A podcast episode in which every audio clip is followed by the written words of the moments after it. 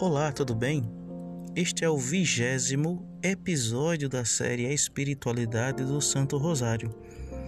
E neste episódio estamos dando continuidade sobre o que falamos no episódio anterior, a dormição. A dormição como parte de Nossa Senhora, a dormição da Virgem Santíssima como parte intrínseca e fundamental da, da sua Assunção. Não tem como falar da Assunção de Nossa Senhora se não falar da sua dormição. E hoje nós vamos falar uh, de alguns escritos, de algumas passagens que são interessantes para nós meditarmos de dois grandes santos, dos santos que foram considerados apologistas, defensores da fé católica. Os apologistas são aqueles santos que viveram entre o primeiro século da, da era cristã até o século oitavo. Então vamos tomar dois santos e fazer uma reflexão também sobre o que eles estão dizendo. Tratando-se do trânsito ou morte da Virgem Santíssima, os padres da Igreja, de origem latina, não explicam como, quando e onde ocorreu sua morte, mas defende que antes de adentrar na glória celeste, Nossa Senhora morreu.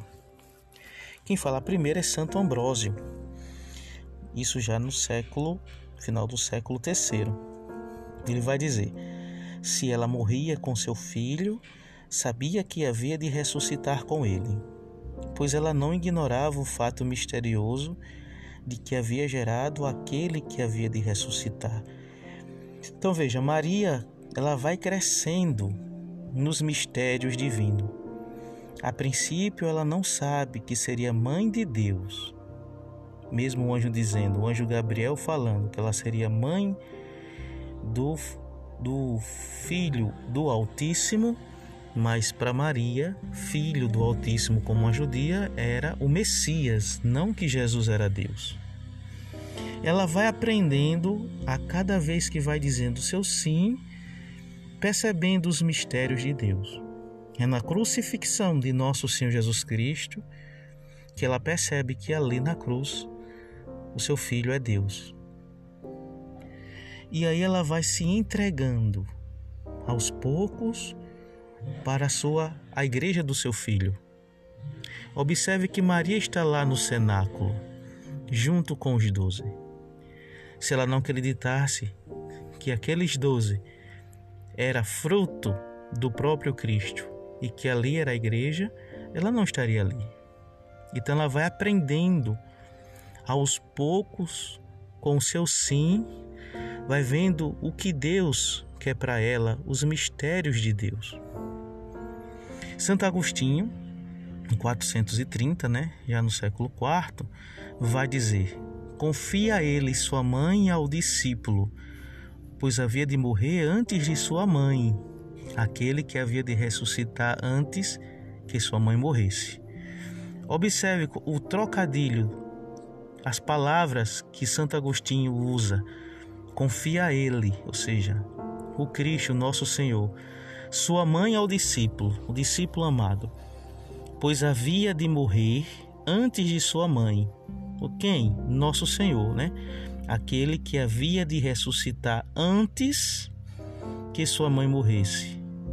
Ou seja, Santo Agostinho está dizendo que ele, o Cristo, o Senhor, iria morrer, iria ressuscitar e depois iria ressuscitar sua mãe, a Virgem Santíssima. Ainda sobre a dormição de Nossa Senhora, né, afirma é, Padre Estevão Tavares Bittencourt no seu curso de Mariologia não considera, não se considere a morte apenas como ruptura ou como algo abominável. O cristão que associa sua morte à morte de Cristo participa da expiação dos pecados do mundo efetuada por Cristo. A morte se torna então a mais radical renúncia ao pecado e a abertura para a vida plena. É uma plenitude que jamais é uma plenitude que Jesus transfigurou, pois dela fez o mais perfeito ato de entrega da criatura ao Pai. ela vem a ser o supremo ato de fé do cristão. Disto se pode deduzir que Maria experimentou a morte. Ela foi remida por Cristo e deve ter realizado, como os demais seres humanos, esse supremo ato de fé e entrega que os homens redimidos fazem quando passam pelo transe de morte. Quem afirma o direito de Maria de não morrer, talvez só leve em conta o aspecto de pena e castigo da morte, sem dar o devido valor à grandiosidade da morte do cristão quando unida à morte de Cristo. Então, observem, ainda ele fala mais. Em síntese, pedimos Podemos dizer que a assunção corporal de Maria é o ponto de convergência de várias verdades da fé. Com efeito, é a reafirmação da gratuidade da salvação que perpassa todo o plano de Deus e que se exprime em todos os artigos do Credo. A maneira magnânima e gratuita como Maria foi tratada por Deus Pai é a miniatura densa daquilo que toca e tocará a todos os homens. Vejam, Nossa Senhora, para ser a nossa corredentora, para ela nos auxiliar na salvação, ela precisaria também passar pela morte, como seu filho passou. Ele é nosso redentor. Ela, por meio de Cristo, ela nos salva. E observem, meus irmãos, outra, outra coisa.